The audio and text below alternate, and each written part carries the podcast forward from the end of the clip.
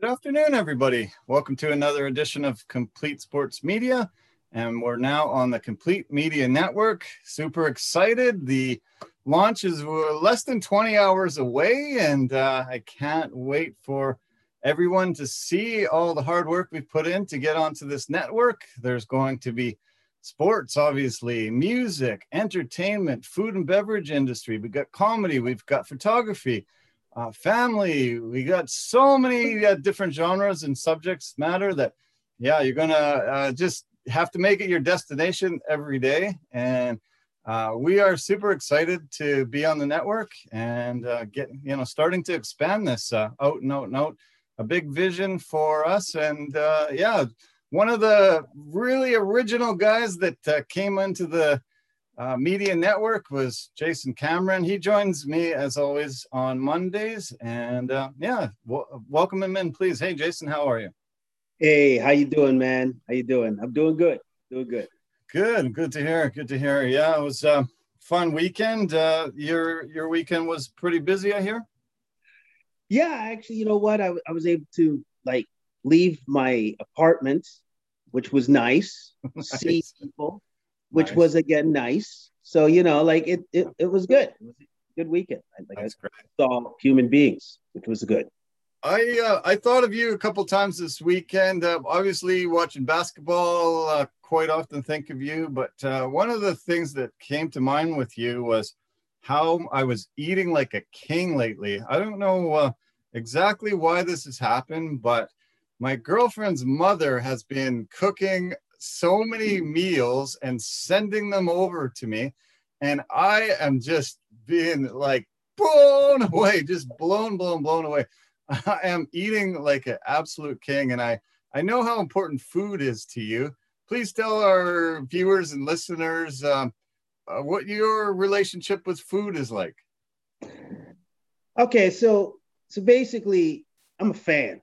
Like like I'm like I'm like a big huge fan of food. yeah. I love it so much. And I love it, especially when somebody else makes it for me and I don't have to make it myself. Right. And I, I, I got to tell you, I appreciate anybody that uh, steps up into that kitchen, goes on that stove, and is able to make a nice meal yeah. for me. Yeah, you know? no kidding. Yeah, I, I always knew you were a big fan of that, and and it was uh, very apparent that uh, you you loved when somebody cooked for you. So yeah, you came to mind. Uh, yeah, I hope it keeps coming. I don't know what I've done to deserve this, but she just keeps making an extra meal for me. She cooks for the family and then one for me. And I haven't even seen her for a few weeks until she came over this weekend. And I'm like, holy cow! Like, thanks so much for all these dinners you've been sending me. Oh, this has been such a great, incredible variety. And and uh, I appreciate it so much. And she was, she she seemed very pleased that I was so happy, and uh, so hopefully they keep on coming. Yeah, or or what would be better? Maybe she makes two. You know, maybe I come over. Maybe I share okay. in this bounty of food that you get. Yeah. Okay. yeah. I'll have to I'll have to suggest that to her. Uh, I remember I always I always knew you were a fan of food, but I remember when we started uh, in the movie industry uh, early on together, and and uh, I remember having a conversation with you, and and you looked over at me, and I'm pretty sure there was some tears in those eyes, and you said, "Holy cow, they feed us so good!" And oh man, I. I, do, I think I would even forego the, the pay sometimes for the food they give us. Do you remember the conversation we had? Yes, I do. I remember the, the, the pure joy that I had. That's why tears were rolling down my cheeks because it was such such a joyful thing. I had no idea that they would provide food for you or to the amount that they provided food for you. So I, I I I clearly remember after a while, people be like, "Well, where's Jason? He's at craft services. Have you checked craft services? He's probably at craft services, like eating." yeah. Yeah, I've got that reputation around the work too. Yeah, everybody knows how much I love food. Uh, this COVID thing has put a little bit of a crimp in in the uh, situation. Uh, definitely hasn't been as nice, but uh, for so many years there, man, just eating like a king and, you know, uh, just endless amounts of food. It's always there. And I knew that, you know, if there was ever a little lag in the day, I could go and get myself some food. Yes, exactly. And it, it's it's just so nice. It's just so nice to be able to keep pecking or just having something to eat constantly throughout the day because we do work hard enough oh, that man. we should have something provided as they do. Yeah. Oh, I agree. I 100% agree.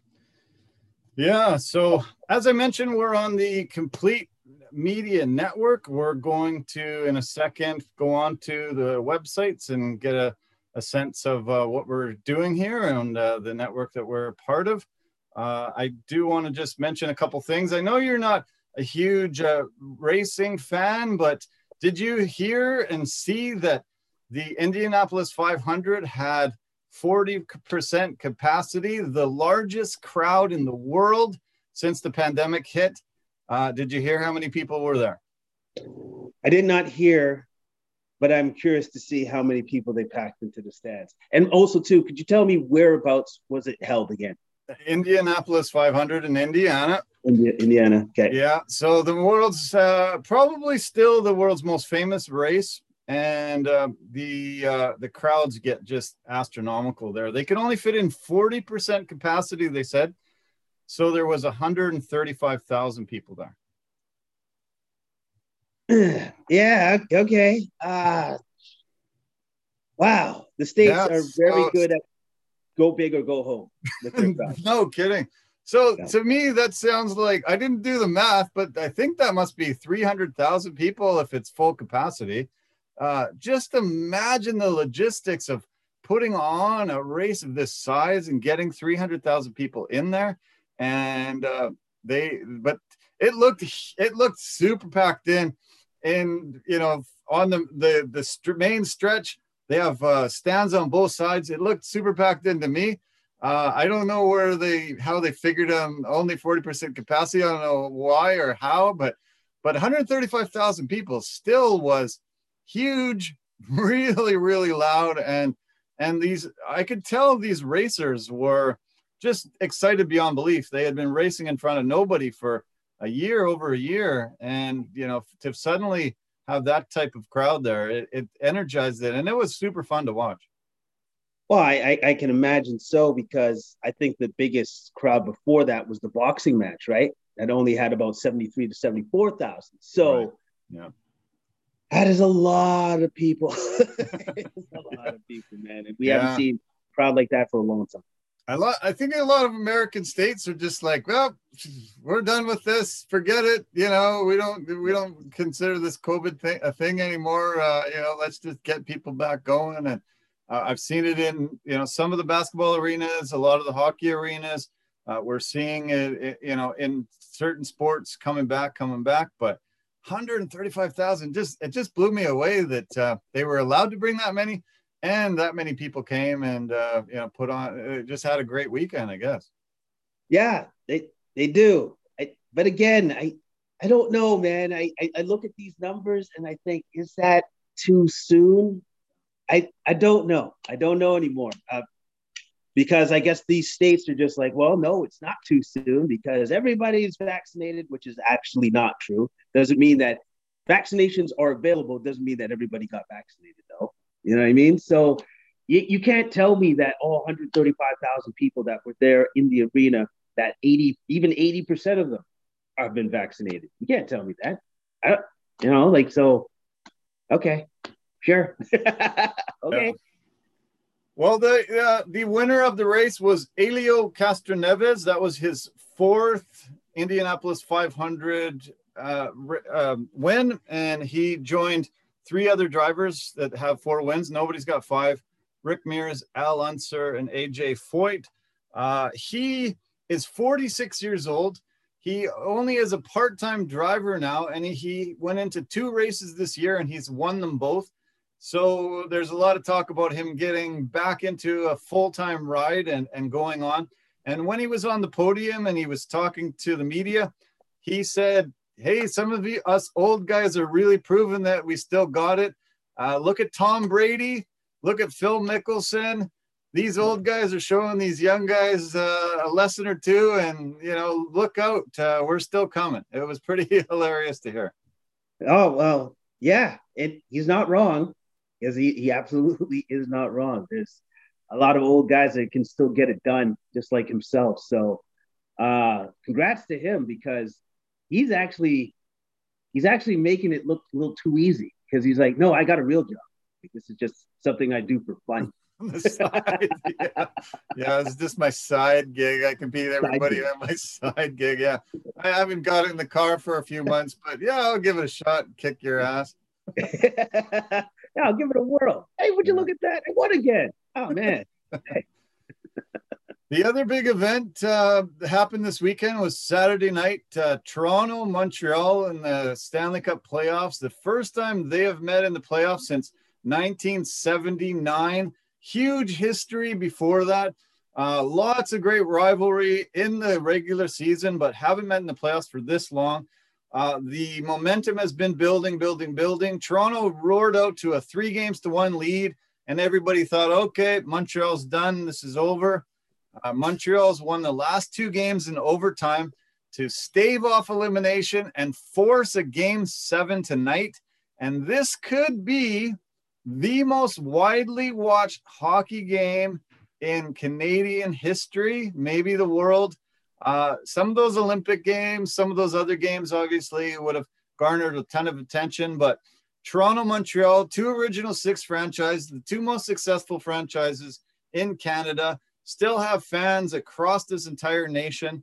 Uh, this is going to be a big event, and uh, people are are just going crazy around the country for this game uh, that happens today at four o'clock.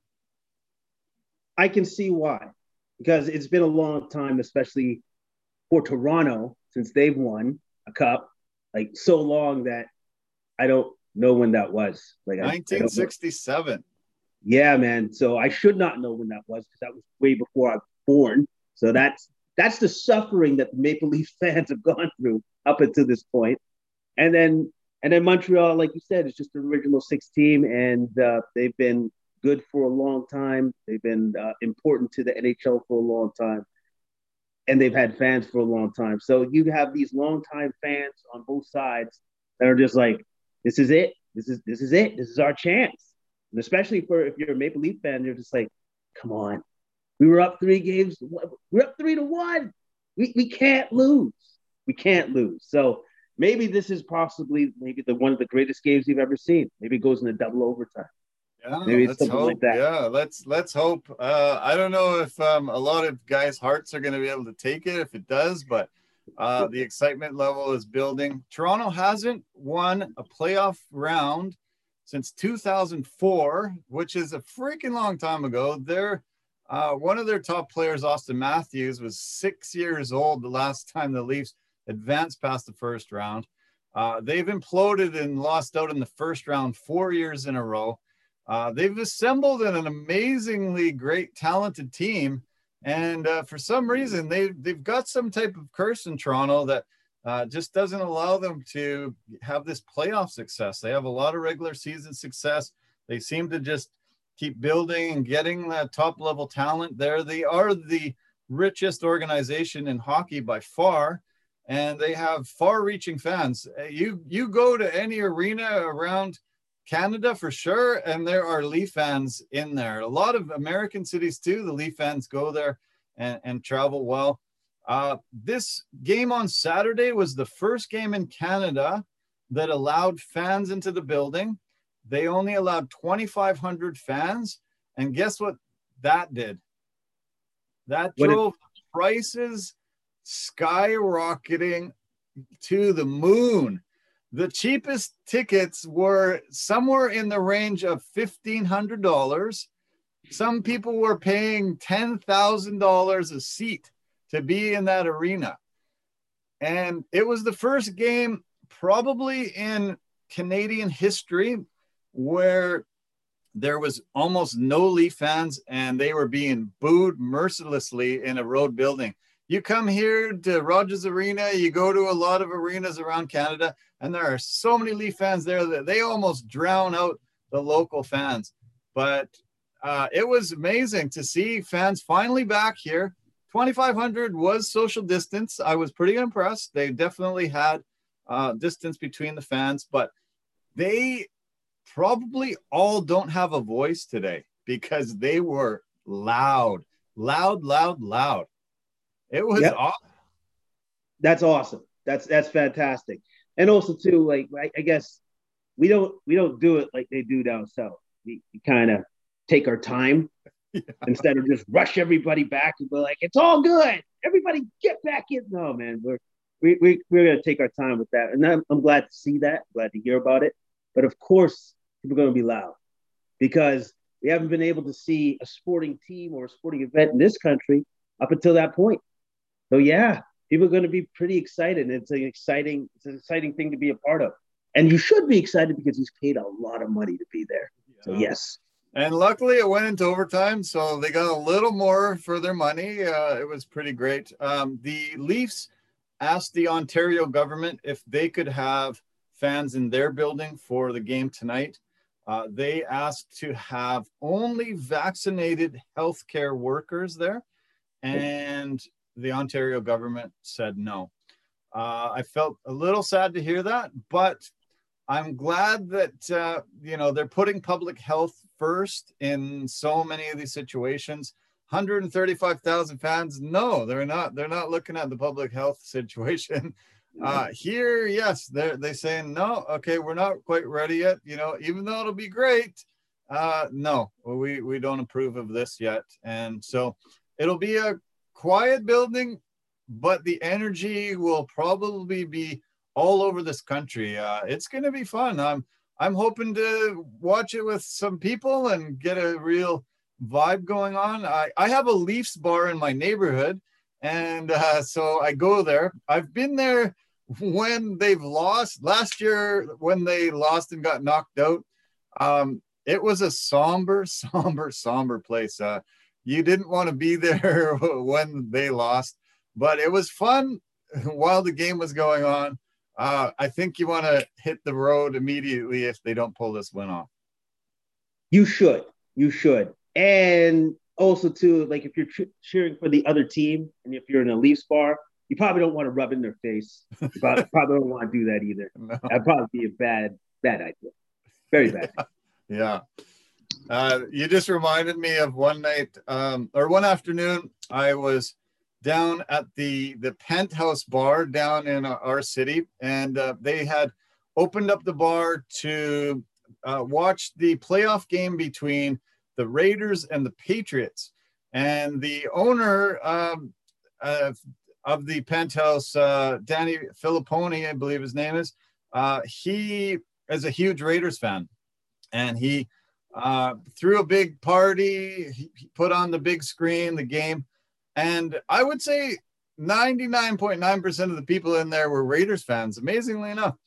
And but I was cheering for the Patriots. I don't know why. I'm not Patriots fan. Uh, I was just kind of wanting them to win over the Raiders, but I didn't. I did not utter a peep through that entire game. Uh, and it was the the uh, tuck rule game, if you remember.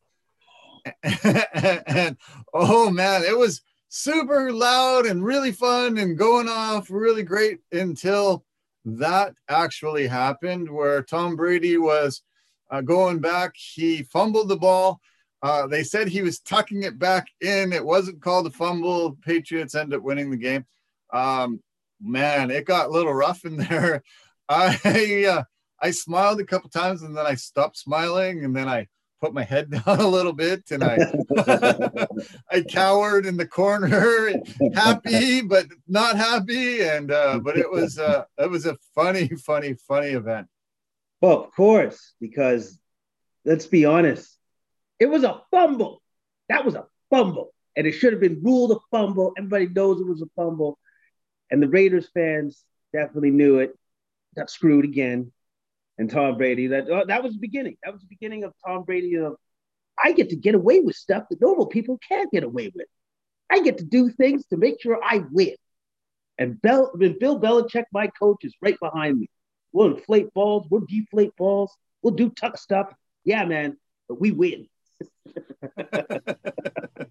That's hilarious. Yeah, it was. That was, uh, yeah, early days um, for that Patriots dynasty. And um, yeah, who knows what would have happened if the Raiders had knocked them off? Uh, I'm, I'm not sure. You know, history, you can't go back and change history, but it was a, uh, it was a night where yeah i learned to uh, yeah just cheer for the, ho- the home team and the team everybody was going for and i'll be doing that tonight if i get together with the uh, leaf fans in the neighborhood here uh, yeah self-preservation uh, i've had to do it in football stadiums you know i entered into that black hole in oakland before and um, yeah i was not cheering for the chargers that i was there to see I was a Raiders fan that day as far as anybody ever knew.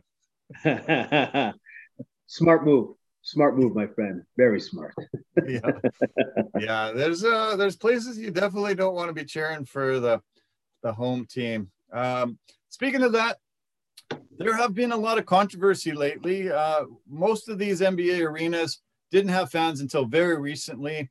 Uh, the the energy and the atmosphere was tough to get going. Uh, you and I enjoyed the, the, the games in the bubble, and you know really thought it was very highly competitive basketball and fun to watch. But when these fans started coming into these arenas, uh, the electricity, the atmosphere, the energy was just returned. It was, um, you know, th- that phrase, you don't know what you got until it's gone uh, was was very apparent, and I was like, "Wow, this is uh, unbelievable!" I I didn't realize how much it would lift up these teams. We saw an MSG; these these games uh, were just so fun. You they would show crowd shots, they'd show Spike, they'd show famous people having fun, but it has suddenly crossed the line here now, where fans are throwing things at the players We've seen incidents happened in the past week that weren't happening, obviously, when no fans were there. And so I, I hope that these, you know, idiots that are entering these buildings uh, calm down, just enjoy the game, make it fun. But um, they've really crossed the line here. And it's it's unfortunate because we were re- most of us were really excited to see fans back, but there are these guys that are throwing things at these athletes, spitting on them. It's it's been crazy. Yeah, it, it, it's the spitting incident, especially super disgusting. No, nobody nobody deserves to be spit on. Period. No, right? There's, there's nobody, and that no. happened to Trae Young in MSG Arena, and it's very like it puts the NBA in a very difficult situation because LeBron James was immediately immediately out on Twitter saying NBA's got to do something about that. You allowed fans back into the building. That means you're going to have great fans and you're going to have very, very bad fans. You know what I mean? Yeah. You get the good and the bad. The NBA will try to do their best to try to make sure that there's harsh, um, there's harsh penalties for anybody that crosses the line. And I think what those guys did was a very good start, which was you're banned and you're banned from ever coming to the arena or going to any games or any events in said arena. Now, to hopefully to enforce that ban, they, they have their driver's license number, they they they have their face to know yeah. who they're talking to and to make sure that that person will never enter their premises ever again, mm-hmm. right? Because as Shaq was saying, if you don't show their face, they, they, they, can still there's still wiggle room for them to try to manage to weasel their way back in. Right. And I love what he was trying to get at, which is we need to publicly shame these people. We need them to show their face so that they know and so that their family members or friends will be like, What are you doing? Why would you do that? Yeah. Aren't you there to have fun? What is what's fun with doing that? Like, and especially now the consequences are you don't get to see another game again. That's great. Or you get an arrest record. Double great. Like, no, man. Just go to the games, enjoy seeing these these premier athletes do their thing, have fun, go home. Like that, that's all you got to do, man. That's all you got to do. Yeah, I mean, all of us that have, are sports fans and have been to live events have seen, you know, people drinking too much, people acting like yahoos. We've seen, you know, the streakers. We've seen, you know, things that, that cross the line a little bit. But um, I don't know for some reason recently it's just been getting really bad and and too many incidents right away. Uh, the one um, yesterday from MSG was the the guy threw a water bottle after Kyrie Irving had stepped on the logo and smushed it a little bit. Um, I think that was wrong for Kyrie to do. I don't think he needed to add insult to injury. They had beat them fair and square, and you know walk off the court as a you know humble winner. Uh, I think he crossed the line, uh, but the guy threw a water bottle at him as he was en- exiting the building, and um, I saw him get arrested banned for life from the building. He was a Boston guy, though. He was wearing a Kevin Garnett Boston shirt. So I'm not sure if he lives in Boston or is he New Yorker, just, uh, you know, transplant from from New England area. But um, Kyrie crossed the line, but uh, obviously this guy, you know, went way over the line. And you know, I'm glad he got arrested and uh, was exited out of the building. Yeah, like like Kyrie took a page out of Terrell Owens' book doing that stuff with like the logo and stuff and the disrespect and everything else. Yes, I I kind of get why he did that. I do, but at the same time, it was kind of like as as Charles Barkley said, it was just completely unneeded. It was unnecessary, right? But for the fan to throw the water bottle in response to that, well, you can't have that. Either. You you uh, you definitely cannot have that happen. So ah, I, I just hope that the fans kind of get the idea to just, I don't know, conduct yourself with respect, act right. That's all you got to do. Just go to the games, enjoy the games, have fun, have a couple beverages, not go over the limits, and then go home safe. That's all you got to do, man. It, it's a very, very simple. Sounds simple. Should be. Let's hope um, that's the last of the incidents we'll see in this playoff run. And uh, yeah, there'll be, uh, yeah, definitely people will realize, yeah, I'm here to have fun. I don't want to go to jail. I don't want to be banned from here. I'd like to come back to for some other games. And uh, yeah, that's that's the last of it. Um, unfortunately, Russell Westbrook has been a target. I couldn't believe all the incidents I saw. They did a little compilation, and he's he's been in a lot of altercations with. Um, uh, fans uh, in different arenas all over the place. Um, did you see that compilation yourself? I did not see the compilation, but here's the one thing that I'm very proud about Russell Westbrook that he hasn't gone Ron Artest and said, "Time to take matters into my own hands." Yeah, right. Start destroying fans. like at least yeah. he hasn't gone to that gone to that place because some of the stuff that he's had to deal with, no player should have to deal with that. And on multiple occasions, all the time with him, no, man, you shouldn't have to deal with that. So him speaking up, that's absolute. That's an absolute. He should be speaking up because it's happened to him way too many times. Uh, let's get into some of the series and some of the games uh, that came through this weekend. Uh, the one I f- want to start off first is the Lakers Suns series, uh, tied at two after the Suns won 100 to 92 yesterday. Uh, the Lakers received a huge blow and you and I have talked about this uh, a lot this year. The Lakers um, uh, have had LeBron James and Anthony Davis uh, on the shelf many, many, many games this year. And Anthony Davis uh, was hurt. It looks like a left groin strain, they call it. Uh, he um, got hurt in the first half, didn't return for the second half. Uh, highly questionable if he can play next game, the rest of the st- series, I would think.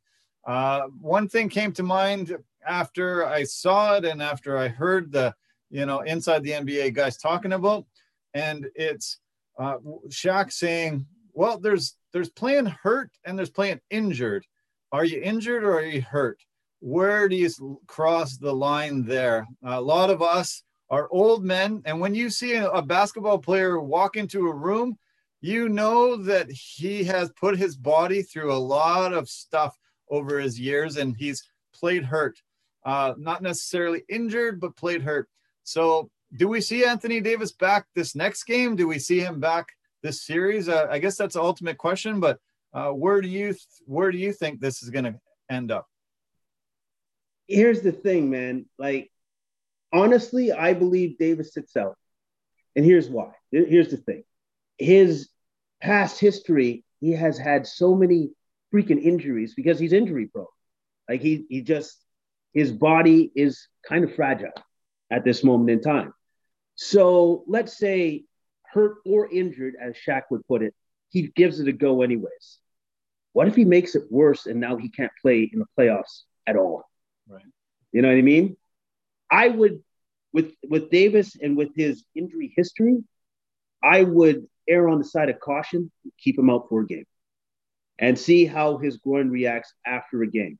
I would do that because knowing his past, knowing the fact that if I put him out there, I could lose him potentially for the rest of the playoffs, period. Not just the series, all the playoffs. I don't play him, man. I don't play him. I don't take that risk. I don't but think can the Lakers win without him? I thought maybe they could have had a chance until I saw Chris Paul play the way that he did last night. And he kept saying, I'm back. I'm back. Because he definitely was not right the previous two games before because of that crazy, the way that he even injured himself, that crazy shoulder contusion that he suffered, and just how bad it actually was. But obviously, the Suns' uh, medical staff is excellent. They've managed to get him back right, and he looked fantastic. So I would say now that Paul seems like he's back to at least 90% of himself. No, that the Lakers need AD to win this series. And if he's not there, LeBron will do LeBron things, but he still needs his his guy to help him assist in a win. He needs that guy. Yeah, well, speaking of uh, injured or hurt, uh, man, he was hurt seriously bad. You could tell uh, he was losing the handle uh, when he was dribbling. He was, um, yeah, definitely not right. You could see it in his play and the way he passed, the way he was handling the ball. But um, yeah, I don't think I don't I don't think he's ninety percent. I think uh, you're overshooting. Uh, I think he's he's less than that. But he's a guy that's um, a warrior. Has been through so many of these series in his career, and uh, he needs to be there. They took they said to him, "We're holding you out," and he said, "No, you're not," and uh, made sure that he played that game. And they've tied this series now, and uh, now Phoenix has got this home court advantage. Uh, I think they're going to be able to knock the Lakers off, and uh, this is uh, going to be a monumental thing that we're going to look back on for years and years and realize that LeBron brought AD over. They were supposed to be winning championship after championship, and they will not be defending it this year. Yeah, I I always gave the Suns a lot of credit where maybe a lot of others didn't because they're a very good team. They're a very good up and coming. They got great young players along just with the right sprinkling of veterans in on that team. Like Suns are really really good. And it was unfortunate when Paul got injured the way that he did, because now you're like, it happened. And I felt bad because it happened to him again. Because you remember that run with Houston where he they could have and they probably should have made it to the finals, but he blew his hamstring. Yeah. Yeah. So I'm thinking to myself, how could this happen to this dude again? But maybe with the way that he's changed his diet, the way that he takes care of his body, the way that he now conducts himself when it comes to playing the game that he loves, has actually contributed to the fact that he's recovered quicker than maybe he normally would have from this just very crazy situation of how he even got that injury in the first place. I think all of those things have actually benefited him so that now that you see the results from the last game where he actually looked not injured for once and he played very well with 18 points and nine assists. Well, they uh, spread the scoring around there. You, you, it used to be just Booker would get 50, 40, 50 points and then nobody else. Uh, but they spread the scoring around. There was six guys in double figures. Uh, and I've been super impressed with DeAndre Ayton. That guy has been probably the best player in this entire series from game one to through game four. Uh, and and being such a young guy, nobody knew if he'd be able to step up and and play with that uh, against that really strong front court of the Lakers. He's looked amazing. No, he has looked amazing. But the one thing that I've been really struck by is his steady play. Yeah. He's been he's been consistent with his play and with his effort, and uh, that's what they that's what the Suns have to count on. They have to count on their big man to be consistent, and he has been that. Yeah, that's true. Yeah. Uh, the other series, that's 2 2 is the other LA team, the Clippers, uh, against the Mavericks. And uh, the Mavs have looked great at times. Um, yesterday, they got beat by 25, though, 106 81. And uh, yeah, looked thoroughly overmatched. Uh, Luka Doncic has some type of neck injury that's really hampering him and causing him a lot of pain. I can tell that he's been grimacing and wincing. Um, I hope they're able to get him back to 100% because he's so fun to watch when he's fully healthy. Uh, where do you see this series now shifting? Do you see that the uh, Clippers have now taken taken over the momentum and uh, uh the Mavericks are history? Yeah, the Clippers have taken over the momentum because the Mavericks had a chance. They had a chance in Game Three to take it away and crush the Clippers' soul. They had a chance in that Game Three. At Game Three, they came out absolutely on fire yeah. on fire, man. Like like Luka must have hit four threes.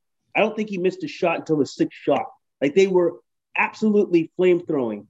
But here's the thing that I still can't believe: Kawhi and Paul George matched that. They did. They they literally didn't miss for the rest of the game. They were incredible. I couldn't believe it. Like that was a must-win game, and their two players they showed up beyond showing up. They were they exceeded anything that you could have ever thought that you needed from those two for that game.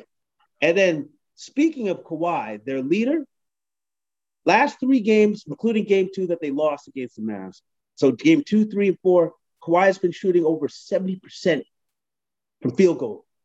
70%, man, averaging 35 points per game. He has done everything in his power to make sure that we're going forward. And so, and when you have your superstar playing like that, and with George following his lead by not settling for jump shots anymore, that was the most I've seen those two drive probably all year. They just kept constantly putting pressure on the Mavs defense and attacking, attacking, attacking. They're in attack mode, both those guys. And you've seen the difference. And then also, too, with the defensive pressure that they've upped now, and the fact that Luka is now playing hurt, and you can definitely tell that he's being hampered by that injury. And it's it's some sort of weird nerve damage that I have no idea how he suffered that injury, but man, you can tell it's definitely affecting his play. And he's getting no help though. In these last two losses, where is Porzingis? What is he doing? Like, where are you, man? Like, this is one of those times that dude has to step up. My guy is hurt. I got to have his back. And he hasn't done that yet. And I don't know if he can. I don't know if he can. Uh, I feel like he's too slight a frame. I just don't feel like he is willing to go into the tough areas, willing to fight for you know his spaces. I think he's just too small, uh, skinny a frame, not enough uh, you know muscle on him. Uh, I don't think he has that uh, heart and, and, will. And yeah, I, I haven't seen much from him after he left New York. Really, I haven't been super impressed uh, since he's been with the Mavs. Uh, he's got the height, he's got the ability to shoot out you know, at distance, but you know, I think a big man like that should be getting a lot of rebounds, getting a lot of second chance points, uh, really, you know, getting that those high percentage shots, and and he's not never really there. Yeah, yeah, man. I, I I completely agree with you. He's just it, it's like he's lost a step or several steps. Yeah. Sure. Uh, or his body just will not react the way that he needs it to react anymore. I I don't know what it is, but I wish he could figure out to help Luka out because somebody's got to help that dude out right now. Somebody has to. Right. Yeah. Well, we'll see how it uh, pans out, but you're right. Um, Kawhi and, and Paul George, these last two games, they've both been just uh, phenomenal, uh, really, really accurate shooting. Um, very, very, Kawhi is just a force, and he's shown why he's been MVP of the playoffs um, on a couple of occasions. And, and, and, you know, is one of the reasons why they, they talk about the Clippers as being a, a front runner to, to win the title. So, finally, both of them are hitting on all cylinders, playing super well together. And I think the Mavericks are in big trouble now. So Uh, let's move on to uh, another series. The uh, the Brooklyn Nets yesterday set a franchise record with 141 points, beating the Celtics in Game Four, taking a three games to one lead now. Uh, 141, 126. This was just an offensive explosion. Uh, absolutely incredible to watch. First time two Brooklyn Nets have ever scored more than 35 points on the same team, same game. Kevin Durant had 42 and Kyrie Irving had 39 and 11 rebounds. Um, man, we've been waiting for these guys to come together and see this amazing offensive explosion. Only eight times they played together uh, before the playoffs. Finally, uh, hitting on all cylinders, and man, it's fun to watch this kind of basketball. And and they were really dynamic last game. Yeah, they were. I'm just gonna I'm gonna also throw in that Harden had 23 points and 18 assists. All right. yeah. So with three players scored over hundred points for the Nets. three players. And one player, Harden, took a step back. so that's the problem that you have when you play, face these guys. Three players scored over 100 points, and there were still 40 points scored by the rest of the team. That's a yeah. really hard team to play against. And I want to add the only reason why the Celtics won their one game is because Jayson Tatum had to have a 50 point outburst yeah. to beat these guys. 50 points. Well, he, he had the one. He only scored 40 in this one. Why they didn't win, I guess. but it, it's it's it's it's just not fair. It, it's not. They have a plethora of offensive weapons for the Nets, and the Celtics just don't have enough, especially with the fact that Jaylen Brown is out with an injury. That was that was a huge blow to them. They're yeah losing Jaylen Brown, and then Kemba Walker couldn't play this game, so that was another really big blow. They had to have Marcus Smart in there, Evan Fournier, uh, and and and Romeo Langford uh, started for them. Uh, they also lost um, Robert Williams to injury to this game, and so their front court was um, hurt as well. So, uh, yeah, it's too bad. Boston's um, yeah injury troubles have reared their ugly head. Uh, man, Jayson Tatum was phenomenal in that game where he put the whole team on his back and scored 50 and willed them to win, but uh, he doesn't have enough of a, a assembly, enough of a, a, a running crew that he's going to be able to take down Brooklyn. And uh, I think it's probably over in five, and uh, yeah, Boston will have to go home. Uh, everybody expected Brooklyn to pull this off, but you know when you, you see things good on paper, you we wondered how they're going to share this basketball. How are three guys going to be able to do it? James Harden has taken that step back facilitated and now these two scorers are elite level and yeah wow look out uh, uh, this eastern conference has a, uh, a real big title contender and uh, they finally have gelled in my opinion. Yeah they've they've gelled but the thing that i'm really looking forward to once this series is over the net celtics is the next series. Nets bucks. Now you want you want to talk about heavyweights you want to talk about the best of the best going at each other? That's the series to watch. That'll that'll definitely be the series to watch. I can't wait to see that. Were you surprised that they swept the Heat? No, I was not surprised that the Bucks swept the Heat. Here's why. It seemed to me throughout the entire course of that particular series, the Heat could not find offensive rhythm at all, whatsoever. And I don't blame Jimmy Butler.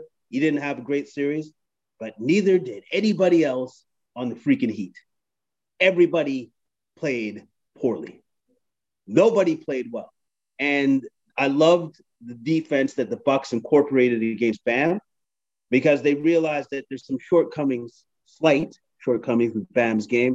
And so they used what Giannis always has to face against defenses, which is a wall.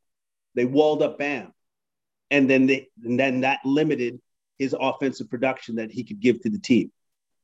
And then that also it was just like a it was like a domino effect. It just began to affect everything else that the Heat try to run and try to do. So, uh, and like I said before, the Bucks are not the same Bucks from last year. Jrue Holiday, as I pointed out before, is one of the main differences. And then also too, I forget PJ Tucker. They got the they got this element of toughness along with uh, Portis as well. They got toughness now. They can make stops. They're defensively solid, especially when you have two defensive stoppers on the on the court at the same time with Giannis and Jrue Holiday.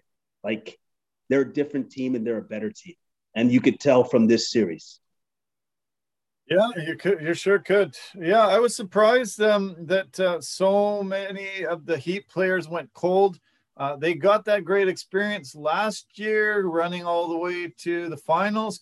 I thought um, that experience they'd be able to get, you know, be able to uh, use that as motivation and get them farther. Um, yeah, I was really surprised to see Bam struggle most of the games. The last game he got 20 and 14, which was good numbers. Uh, Jimmy Butler had a triple double in that last game, but uh, nobody else has been stepping up. Uh, I've been really shocked at how poorly Tyler, Herro has been.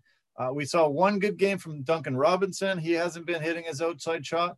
Kendrick Nunn has been pretty non-existent until this last game. He got 18 points, but um, yeah, just not bringing it.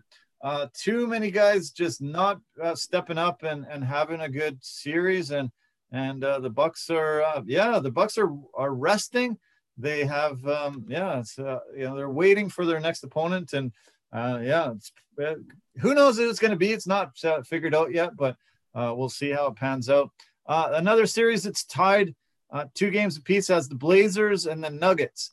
Um, this series has been fun to watch. Um, great uh, offensive weapons on both sides. Um, and the Blazers uh, have had a couple off games, but uh, when they're on, they're very, very tough to beat. Yeah, they are very, very tough to beat. The one thing that stood out to me in this particular game that I still can't believe, uh, Dame only had like two points, and they crushed them. they crushed them. Uh, another thing that that uh, stood out to me in this game because it happened before, and the Nuggets lost. Joker, 16 points, nine rebounds, one assist. Last time he had one assist, they lost as well. Yeah, exactly. That's, yeah. that's a big plan. Deal. That's a big yeah. deal, man, because now that you've seen that happen twice, maybe that's the way that you have to shut this team down is to limit the amount of assists that he gets. But very hard to do because the Nuggets weren't even hitting the shots anyways. So so if you if the if the others can't step up for the Nuggets, I believe the Joker will do what he needs to do. But if the others don't hit shots, they're not going to win, and they're not going to win this series. It's been proven I keep seeing that. Like, if, it happens again, they're going to lose again. If he has only one to two assists, they're going to lose again. And also, too, that was a gift that the Trailblazers gave him, or Dame did, because he's not going to score just two points again in this series. That's not going to be a thing. yeah, I was shocked at how poor uh, the outside shooting uh, was for for Denver. Uh, Michael Porter Jr. had three points in that game. He's supposed to be the guy that steps up in Jamal Murray's absence. He's supposed to be that secondary scorer. Aaron Gordon uh, supposed to bring a lot of this uh, leadership as a veteran. Uh, they only played him 18 minutes for some reason. He only got six points and four boards. Um, really not a factor at all. Uh, so many of the guys, uh, Austin Rivers had a good game three, but uh, really wasn't a big factor in, in game four. Some of their bench players got a few points, but um, man, the starters were really lacking for the Nuggets. And uh, Norm Powell finally uh, went off, uh, had a really big game, 29 points. Great to see. Uh, he's had a hard time adjusting to figuring out how to get the ball. Uh, obviously, CJ McCollum and Damian Lillard, uh, you know, get the most attention and the most shots drawn up for them. but good to see Norm finally have a really good offensive game and get 29 points and contribute to the, this victory. Yeah, and also too just to show that you know that that's a, that's another threat that can just pop up on the Trailblazers team that you have to be concerned with because he has the ability to go off. He does. And then that's where the points came. If it wasn't coming from Dame, those points had to come from somewhere. and it came from Norm Powell this time. And so that's what I'm talking about, where a team has to pick up sometimes for the superstar, the superstar's not having a great game. And then somebody did for the Trailblazers in this particular respect, and it was Norm Powell with 29 points.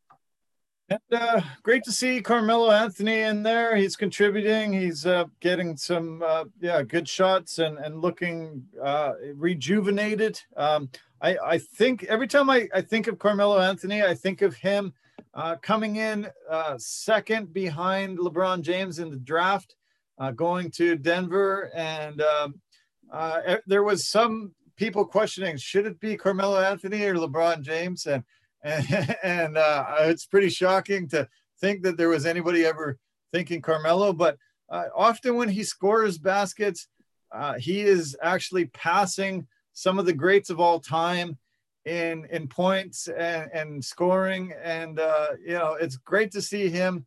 Uh, you know, he was thrown to the scrap heap. Didn't look like his career was to uh, have any more you know any more life to it and uh, he's been able to come in and be a really good complementary piece yeah, but also too, he had to have a difference in perspective because he wasn't a starter anymore.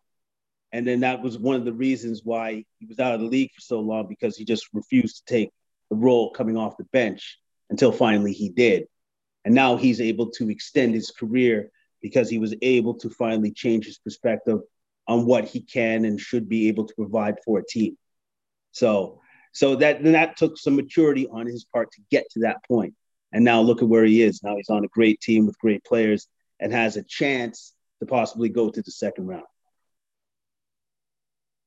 Yeah, he sure does. Uh, okay, why don't we uh, just touch briefly on the other series? Uh, the Hawks are up three games to one on the Knicks. I think uh, most people thought the Knicks were going to be able to uh, take the series. I don't think they gave the Hawks as much credit as they should have. And Trae Young has been just unbelievable in this series. He has really, really stepped up and shown that he's one of the elite guards in this league, one of the top players. And the Knicks have had their struggles. Julius Randle hasn't played to the way he was playing in the season. Um, but um, man, the Atlanta's looking great, and uh, yeah, force to be reckoned with for for the for the Knicks. Yeah, I I look at the difference between these two teams I believe, is that the Knicks have a hard time scoring. You can just see, like, like whenever they run their offensive sets, they struggle to score. It, it's very hard for them to score. Where on the other side of the ball, Atlanta just seems to have a much easier time scoring because I think they have a lot more scoring options than the Knicks actually do. And I think that's it's becoming more and more apparent as the series goes on. And and with the fact that Trey Young is growing up in front of our eyes. He's becoming more of a mature point guard. He's knowing game situations on what to do and what not to do, when to pass the ball, when to get his teammates involved, and when to take over. Like he's learning that now. And he couldn't have a better coach to coach him through that with Nate McMillan, being a former defensive specialist guard from the Seattle Supersonics. He couldn't actually have a better mentor for that. And you can see that it's paying it's paying off. It's paying dividends right now. Yeah, and uh, he's becoming a villain in New York. It's amazing. Uh, Reggie Miller was probably the biggest villain, uh, you know, in our lifetime uh, in New York. But uh, he's uh, he's having a lot of fun with it. you know, that spitting incident was just horrible. Luckily, he didn't, um, you know, notice it at the time right away, and it didn't affect him any. But he's having fun with it, and I, I don't know if, um, yeah, it's going to be interesting this next game in New York. If Atlanta can, uh, you know, rip their hearts out and, and finish them off, uh, it's going to be a fun game to watch. It is going to be a fun game to watch. And I'm going to say this I think the fans will be on better behavior yeah. this time around going forward. I, I think I think the message has been sent loud and clear that that kind of behavior will not be tolerated whatsoever. So I think you'll see better behavior. I, I know that the, the, the stadium's going to be rocking and they're going to be cheering hard for their Knicks, but that young guy is an assassin. he really is. And so he's going to look to take their heart right from them. He's yeah. going to be coming out big. Yeah. Uh, there have been some other interesting storylines, and one of them is Derrick Rose having a bit of a career resurgence there. Uh, former MVP, you know, really uh, super, super, super talented guy. Uh, injury troubles like crazy in his career, and he's lost a step. But great to see him reunited with Thibs and coming into New York. Suddenly, just very beloved by the fans there. Uh, they finally decided to not bring him off the bench and start him and he he has been that option, uh, scoring option that they needed that they were lacking. But um, I don't know if he has enough to be able to out outgun Trae Young and be able to help these Knicks win this next game. Well, I you know what from, what Rose has contributed so far has been fantastic, and I love the fact that Thibs is now putting him in the starting lineup. And it's like, well, you you're to run the show because he did give Elfrid Payton a chance he didn't see he didn't see enough. That's why Rose is in. And um, hopefully, if Rose is going to play well, then Randle absolutely has to play well. Because the difference from now to the playoffs is that they did a lot of isolation ball with Randle. but what Randle's beginning to figure out is that isolation ball for the playoffs doesn't work. they're gonna game plan for you. They're gonna they're gonna d you up so that they're just gonna take that away. And so since they've taken that away, it's now up to Randle and Thibs to figure out other options of where to put him in so that he can be successful, put him in positions of success so that he can succeed. You know, like maybe more off ball screening and stuff like that, just to get a movement, get some sort of movement within the offense, get Matt Randle moving, cutting, back doors, whatever needs to happen. But you got to get that guy on track somehow because you can't win. If you're the Knicks, you can't win without Randle having great games. Yeah, they've become quite stagnant, and uh, he doesn't know what to do. I think once they put a wall up and uh, force him, uh, uh he just can't it can't seem to figure out uh, another option. So, yeah, I, I, guess they're back to the drawing board. Uh, Hawks have him on the ropes, and it, it looks like the Atlanta's going to win this, but it's going to be fun at MSG tomorrow night, and um, yeah, I can't wait. Uh, the Jazz and the Grizzlies are playing tonight. Uh, the late game. Uh, Utah's leading two to one. Uh, this game, this series has been pretty fun, but I think um, Grizzlies are uh, definitely a bit overmatched. Uh, they have such balance scoring with Utah. Uh, Ja Morant has been phenomenal to watch and, and doing great, but uh, Utah, man, uh, I can't believe uh, scoring depth uh, so far down even down through their bench, uh, they're looking really great. Yeah, their their offense has, as the series gone on, has become even more efficient, and they have guys that can just bomb away from three, and then once they start hitting their threes over and over again, all of a sudden you're down by 15. you don't even know what happened. you have no idea how you even got there, right? Yeah. So, I I look at the Jazz. I think they definitely have advantage. Um, as long as Donovan Mitchell stays healthy, because he's I think he's still nursing that hurt ankle for the most part, but he still looks fantastic. He looks good, and I think they're doing a great job on restricting his minutes, not overplaying him too much, and they haven't had to because the team is playing fantastic basketball. Yeah, they really are. And uh, Conley must be happy uh, getting uh, uh leaving Memphis. Uh, he spent a lot of years there trying to help that organization. Uh, he contributed another 27. He's been a really great in, in that backcourt and, and yeah, amazing complimentary piece with Donovan Mitchell.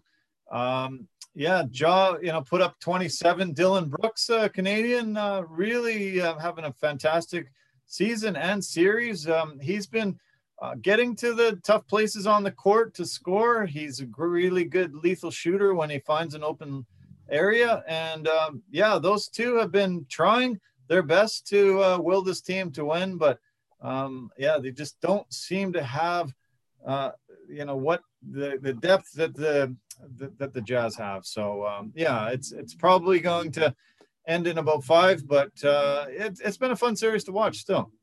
It has been a fun series to watch. And then the one scoring punch the, the, the Grizzlies are missing is Jaren Jackson. But I, I wouldn't have expected much from him because he's just coming off a major injury and he still has to knock the rust off, so to speak. kind of hard to knock the rust off in a playoff atmosphere. It really is. So I expect the Jazz to go forward in this. I think they're the better team. And the Grizzlies, well, they're, they're going to put up a good good fight, but I don't think they have enough.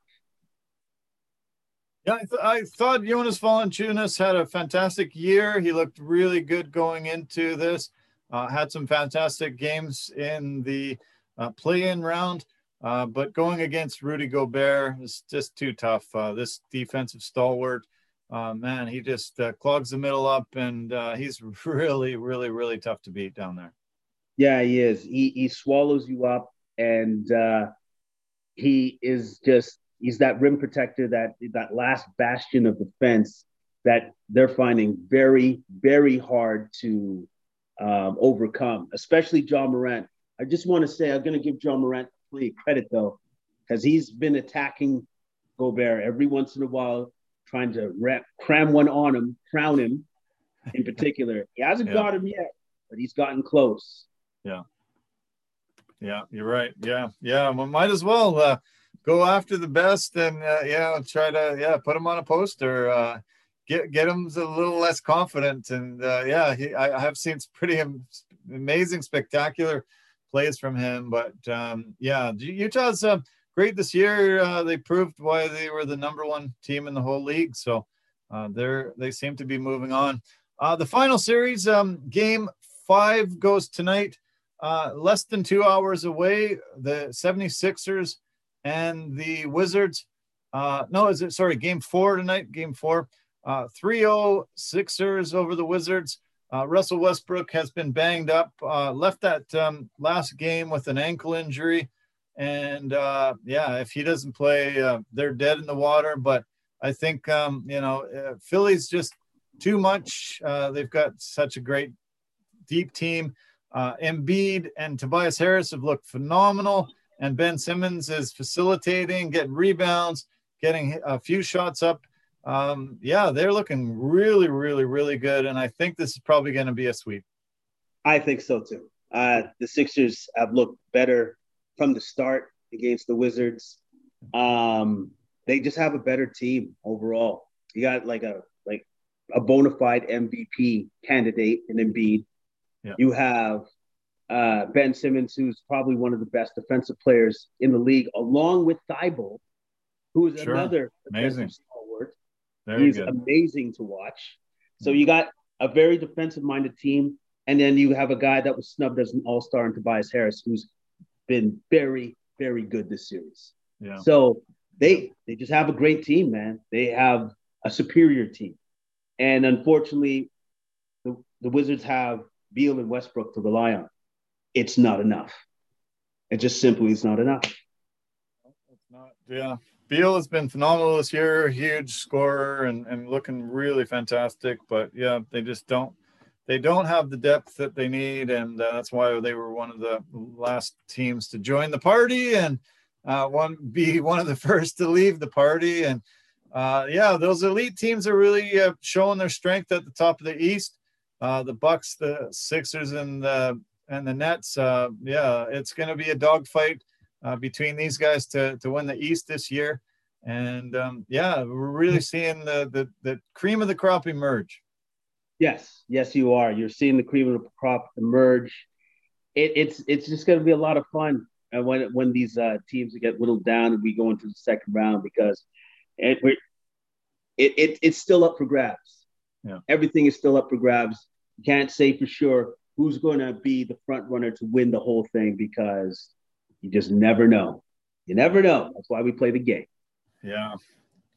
I um I've been really loving how much inside the NBA we're getting to see how much of Charles Shaq and Kenny and and Ernie Johnson we uh, we're we're really blessed when the playoffs come around uh, seeing those guys on uh, just on a one day a week basis is not enough it's been so great and, and so fun. Uh, they are up to their usual antics, and uh, it's always hilarious as usual. Uh, did you see Ernie Johnson strut back from the board when he uh, beat Kenny there the other day? Yes, yes, and I, I see Kenny. Oh, come on, man, Kenny, Kenny, Kenny needs to smarten up. He sounded a lot like Michael Johnson, always pulling up lame. Was like, oh, my doctor said I can't run yet. Come on, man. Come on, man. Can you run or not? I loved it. I loved it because like Ernie, as I've told you before, is my favorite guy off that panel. And when he did the strut, I'm like, oh yeah, you show him, Ernie. You earned that one. Then he kicked his feet up on the desk. Like yeah. Big awesome. Love yeah. it. They're they're uh, putting the Godfather uh, you know label on him these days too. he's uh, he's getting all these great hilarious memes and tweets and stuff that are calling him the Godfather, and uh, yeah, he's he's embracing these roles quite a bit. Yeah, no, and as he should, as he should, and that's why people love watching these guys because they have fun. They have fun and they consider each other family, and and that's what uh, gives them their winning chemistry on TV on air. I love their gone fishing segments. And uh, did you see this last one yesterday where they were in the boathouse and they uh, they actually did a really cool set uh, that's different from the regular boat that they're trying to fish off? Did you see that one? I missed that one. I missed that one. I oh, missed that man. one, but I did. I did see. I, I I love the fact that when Charles Barkley does his guarantee, that now it's a huge thing. you got lights going off confetti comes down. Balloons fell from the ceiling. yeah, and then you have Charles in the background doing their thing. I, I, I love it, man. I love it. I love it. yeah, I know. It's amazing how many of his guarantees haven't worked out, but he still keeps putting them out there. And uh, uh, yeah, but uh, man, they're so fun.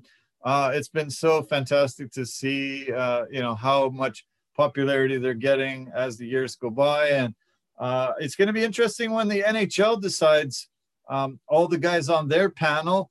Uh, TNT won the rights to broadcast a lot of the NHL games next year. And uh, Wayne Gretzky was the first guy they hired to be on the panel. So uh, that was a huge coup. When you follow hockey and you look at the analysts that are out there, uh, none of them are the greats of the game. None of them are the Hall of Famers. A lot of them are former goalies, defensemen, guys that were, you know, second liners, second pair of defensemen, different guys, not the superstars. This will be probably the first show um, that we see a superstar. Jeremy Roenick, uh, yeah, I guess you could call him a, a American superstar, um, but uh, most of the broadcasts we don't see these guys. So Great to see Gretzky as the first guy that they've hired. I don't know who they're going to have in Ernie Johnson seat as the host, uh, who they're going to um, get the rest of the panel out. But $3 million they're paying him for one day a week work during the regular season. And then playoffs, I guess uh, we'll see how it works out. Uh, but pretty cool to see Gretzky uh, be the first guy that they signed on. Yeah, it's very cool because now that they have Gretzky, other greats will be like, okay, well, if Wayne's going to do it, I'll, I'll, think about it now. I'll think about it. Doesn't mean I'll do it, I'll think about it. And also, too, I hope whoever they have as the broadcaster to run the ship, that guy's got to be a hockey fan. Please do not take him from another uh, section of sports like football or something and have him try to do hockey. I don't want to see that, and neither do like hockey fans. We're going to need somebody that actually knows what they're talking about and has been a hockey fan from the beginning. Do that, and it should be successful. Don't take somebody else from some other sporting thing because you think he'd be great and he has the personality. It doesn't work. So I remember one time where Stephen A. Smith started trying to talk for UFC. Don't ever do that again. Stephen A. You don't need to do that again either. You know that. It's funny. As soon as he started mentioning that, I thought of Stephen A. and I I, I wouldn't like him to be on that panel. Uh, I'd like taking him in small doses because he's so belligerent, so loud, so uh, and he, you know, is very opinionated. But when he doesn't follow that sport faithfully, I don't really want to hear somebody's opinion that I don't really, you know, think as as super credible. Yeah, exactly. Not somebody that I that I know follows it faithfully and respects the sport the way that I do, because that's why I watch him for basketball because he does. That's his thing. That's what he does. UFC and mixed martial arts, that's not what he does. And it was very obvious that's not what he does. So, all I'm saying, hockey people, you're putting this together, this great show. Just make sure it runs and you have people that are passionate about the sport. in it. I'm hearing a, a funny audio change for some reason. You're Oh. you're you- you're sounding uh, tunnel like. Tunnel? Okay. Uh, I haven't done, I don't, I don't know what to do. That's weird. Is, is it still like that? Yeah, still like that. Yeah, Okay. Just- had to change. I don't know. I- Nothing I touched. Uh, I wasn't touching anything. So. Yeah. Okay. Well, uh, I want to. Um, I, I wanted to talk about the UFC card coming up on next Saturday. Uh, but I just, I really want to uh, just share. Uh, I want to sh- share our website and uh, the media network that we're on. Um, yeah, I want you to let me know what your, your thoughts are. Uh, this is today is your first day getting a, a look at the new website and all the gist of it. So um, yeah, I'm gonna pull it up here and and uh, ask you what you think. Uh, it's hard to hear you, but uh, yeah, let me know. Uh, uh, you see the, the countdown there. We're 18 and a half hours away from the launch of the website and all the elements to it. Uh, if you scroll down, you can see Complete Sports Media is the first platform that we're uh, displaying on the website. Then we go into travel, music media, entertainment media, food and beverage, comedy, the family and friends media network, business, stock market, and photography round out the choices. So, uh, lots and lots and lots of great things that we're going to be able to get into with this complete media network. Uh, yeah, what are your thoughts, Jason? Um, how do you like it? Looks fantastic. It really does. It, it, it is, it goes into branches that I did not expect. it's very comprehensive, man. And it, it, I'm, I'm impressed. I'm impressed with the way it looks. I'm impressed with uh, how it uh, how how it's laid out. Layout is very simple and easy to get to where you want to get to. It looks fantastic. It really does. Great to hear. I'm glad you. I'm glad you're liking it. Um, yeah, it's strange the uh, the audio. I don't know where that could have changed. Why it would have changed. Uh, I think I know. I think I know why. I think it, it might be because my phone is low on the battery, and Oh, I okay. think it might have crossed the threshold, and that's why the sound did that. okay. It, sure do you do you want? Do you, can you plug it in? Do you want to plug it in just before we finish? Oh, okay. Uh, I'll pull up. Uh, I'll pull up some of the other websites. This this is the um, this is the complete music media website, and um, there's the countdown there. We've got uh, Corey White. We've got Empress Sunbow. We've got music artists from different genres. We've got a nice photo gallery, and uh, yeah, lots of um, great things to pull up.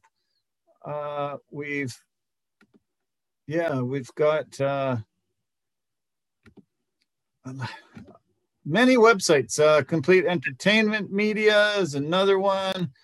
All these links will be off the main Complete Media Network page. So we've got the entertainment aspect here. Uh, and then we also have off of this particular page. Oh, yeah, we've got the Complete Music Media. And we've also got the food and beverage coming off out of the Complete Entertainment Media. Uh, as you see, there's the beverage and food components.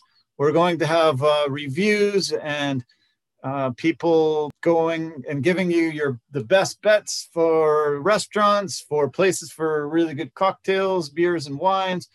Um, so many elements. Uh, this is super exciting. We've already have uh, conducted some of the podcasts, and we're going to have regular contributors in many forms. So uh, yeah, we're really excited here. Uh, we're super happy that uh, we've been able to expand this. It took a little longer than we wanted, but uh, it's time consuming to get it all together.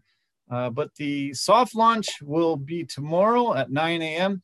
And then the uh, big, big splashy launch is going to be approximately a week later. We haven't got the official date yet, but uh, there'll be a soft launch and you can start uh, telling your friends and family and the people that you know uh, a little bit more about it and then start becoming a, a loyal viewer, listener, uh, contributor, even. And uh, yeah, it's uh, it's starting to really come together. We're really excited. Yeah, and as you should be because that it looks fantastic, and. I'm just amazed. I'm, I'm amazed by how how it's all coming together, and uh, I couldn't be happier being a part of it. Yeah, well, we want you to be a huge part of it, like you've already been. We uh, we want you if you have uh, ideas, if you have connections in some of those other categories, uh, we would love it if you uh, yeah could let uh, people know, and we could get more guests. Um, we feel that uh, this type of a forum is a really good way to people to get to know other people.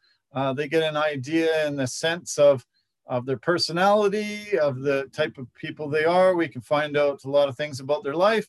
And uh, we feel that uh, having podcasts, having great episodes, we can start expanding that into so many different industries. And I think uh, it can create a really good, loyal following for a lot of people. Yeah, yeah I, I, I completely agree with you, especially with the fact that it's just so diversified. There's something for everybody here on this uh, network. Yeah exactly. Yeah. I'm going to just quickly talk about our partners and sponsors uh, just before we get to the upcoming UFC. Uh, Anchor, great partner and sponsor for Complete Sports Media, fantastic at posting on multiple podcast platforms. Anchor.fm is the place to go. Verbero, the hockey equipment and apparel company, industry leader in technology, performance, and value. V350 stick is something you need if you're a player or a family member of a player. Pampas and Possibilities, they design and sell dried florals, do floral arrangements and installations. And Forever Living, the aloe vera company, they grow and manufacture aloe vera based products for health and beauty. And uh, we really thank all of them so much for all their help. Okay, uh, we're running kind of late, so let's do it quick. But uh, UFC Saturday, June the 5th, with ha- also happens to be my birthday. Woo! Really excited uh, that uh, we've I've got a card that night. Hope to get, get together with a bunch of buddies and have a couple of pops and watch this uh, card. Uh, the two heavyweight fights uh, at the top of the card um, are going to be fun. Uh, we've got some real big bangers. Uh, Rozenstruik against Augusto Sakai is the main event. Uh, we mentioned it a couple weeks ago, but uh, tell me your thoughts again. Uh, what do you think of this one? I think it's going to be a great fight. You got uh, two guys that are, are, are great stand up strikers going at it, and each has the ability to knock each other out within one or two strikes. So I'm looking forward to seeing this. I'm looking forward to seeing uh, a huge battle between two huge titans. Yeah, you're right. Uh, they both can. Uh, they both have severe power in their hands and uh, can knock guys out with one one or two shots. And uh, yeah, it's uh, it's going to be a battle to see who moves up up the ranks and uh, who starts moving down. Um, Walt Harris, great story. Um, a lot of tough times he's gone through in his life, still pursuing on, and gets to fight a really tough guy in Marcin Tybura uh, I, I look forward to this one a lot too. Yeah, uh, they both have very good wrestling skills, but I think their wrestling could kind of nullify nullify each other, and then it will just turn into a stand up battle. Uh, and if it does turn into a stand up battle, I think I give the advantage to Walt Harris in the power perspective between the two. Uh, we've got Roman Dolidze, uh, up and comer, uh, really, really, really strong guy f- fighting uh, Staropoli. That'll be a great battle. Santiago Ponzinibbio fighting on this card. Going to be great. Uh, I like seeing Tom Breese fight. He's fighting Antonio Arroyo. And uh, the main uh, fight on the prelims has Mr. Finland, Makwan Amirkhani fighting Kamuela Kirk uh, fun, fun fight. I, I love seeing Mr. Finland fight all the time. I've got some Finland ties, and uh, yeah, I always really cheer for a guy like him. Yeah, yeah, yeah, man. He's a fun fighter, fun to watch. Uh, but he's going to be in tough against Kirk for sure in this uh, yeah. uh, particular fight. And our Canadian uh, friend of the show, uh, recent guest on Complete Sports Media, Tanner Boser fights Ilir Latifi, the Swedish, uh, uh, what's his nickname again? The Swedish Swedish Hammer. Sledgehammer, hammer, yeah. Uh, yeah. So we've got the bulldozer against the sledgehammer. Uh, it's going to be fun. I'm sure cheering for Tanner. I hope he can win and we can get him on uh, in a victorious um, podcast uh, next week. Yeah, and I think what uh, Tanner's um, advantage in this fight will be his is just his movement. I think he's just going to actually be quicker than Latifi. I think he's going to be a lot quicker than Latifi.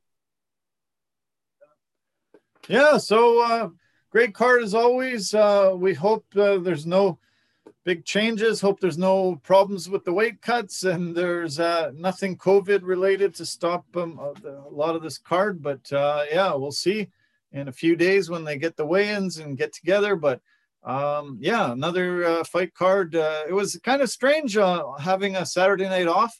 Uh, didn't really know what to do with myself. I guess, um, yeah, this week we won't have to find out. Uh, be sitting there watching with some buddies, uh, enjoying the UFC and having a couple pops. Yeah, yeah, it, it's it's going to be great to see the UFC back on, and uh, we can expect events to be held every weekend this month of June. So it's going to be fun. Thanks, man. This was awesome. Uh, had a really good time as always. Uh, great to break down the NBA playoffs, man. Uh, it's really fun to see the uh, series start, you know, evolving and emerging, and see who's um, who's still really, really close and who's starting to, you know, separate themselves from the pack. Uh, that East is starting to really become a picture that's easy to see. West is is not quite yet, uh, but by next week uh, almost all these series should be figured out, and uh, we'll be able to start figuring out the rounds as they go on. Yeah, yeah, and I can't wait for that. I can't wait to see what teams actually do find, finally come out of the West, and uh, uh, looking forward to the second round for sure. I'll start working on uh, a double meal for you as well, and uh, I'll start dropping off great uh, dinners for you. Hopefully, uh, we can uh, both eat like kings and uh, be happy guys every time we do this podcast every Monday. Thanks a lot. have a great week. I'm so happy that you're off. I don't know if you've taken this length of a time off in a really long time, so I'm I'm super happy that you're doing it. Yeah, no, it, it has been a long time, but it, it's been great and it's nice to feel rested for once. Yeah. Kind of nice. Awesome. Okay, man. Take care. Um, yeah, and I'll, I'll, I'll be in touch over this um, launch of the Complete Media Network. And like I said, yeah, if you have some people in mind, uh, we really want to, yeah, get the word out. We would love to promote some great restaurants, some great uh, bars, tasting rooms. Uh, we want to promote people. Uh, our goal is to just promote promote promote. Everybody has something that they want to promote. Let's uh, let them get on the network so they can do it. Oh yeah definitely. Uh we'll, we'll be in touch for sure. Got some ideas. Sweet. Okay buddy. All the best. Take care. Talk to you soon. Okay bye for now. Right. okay cheers. Bye for now. Okay.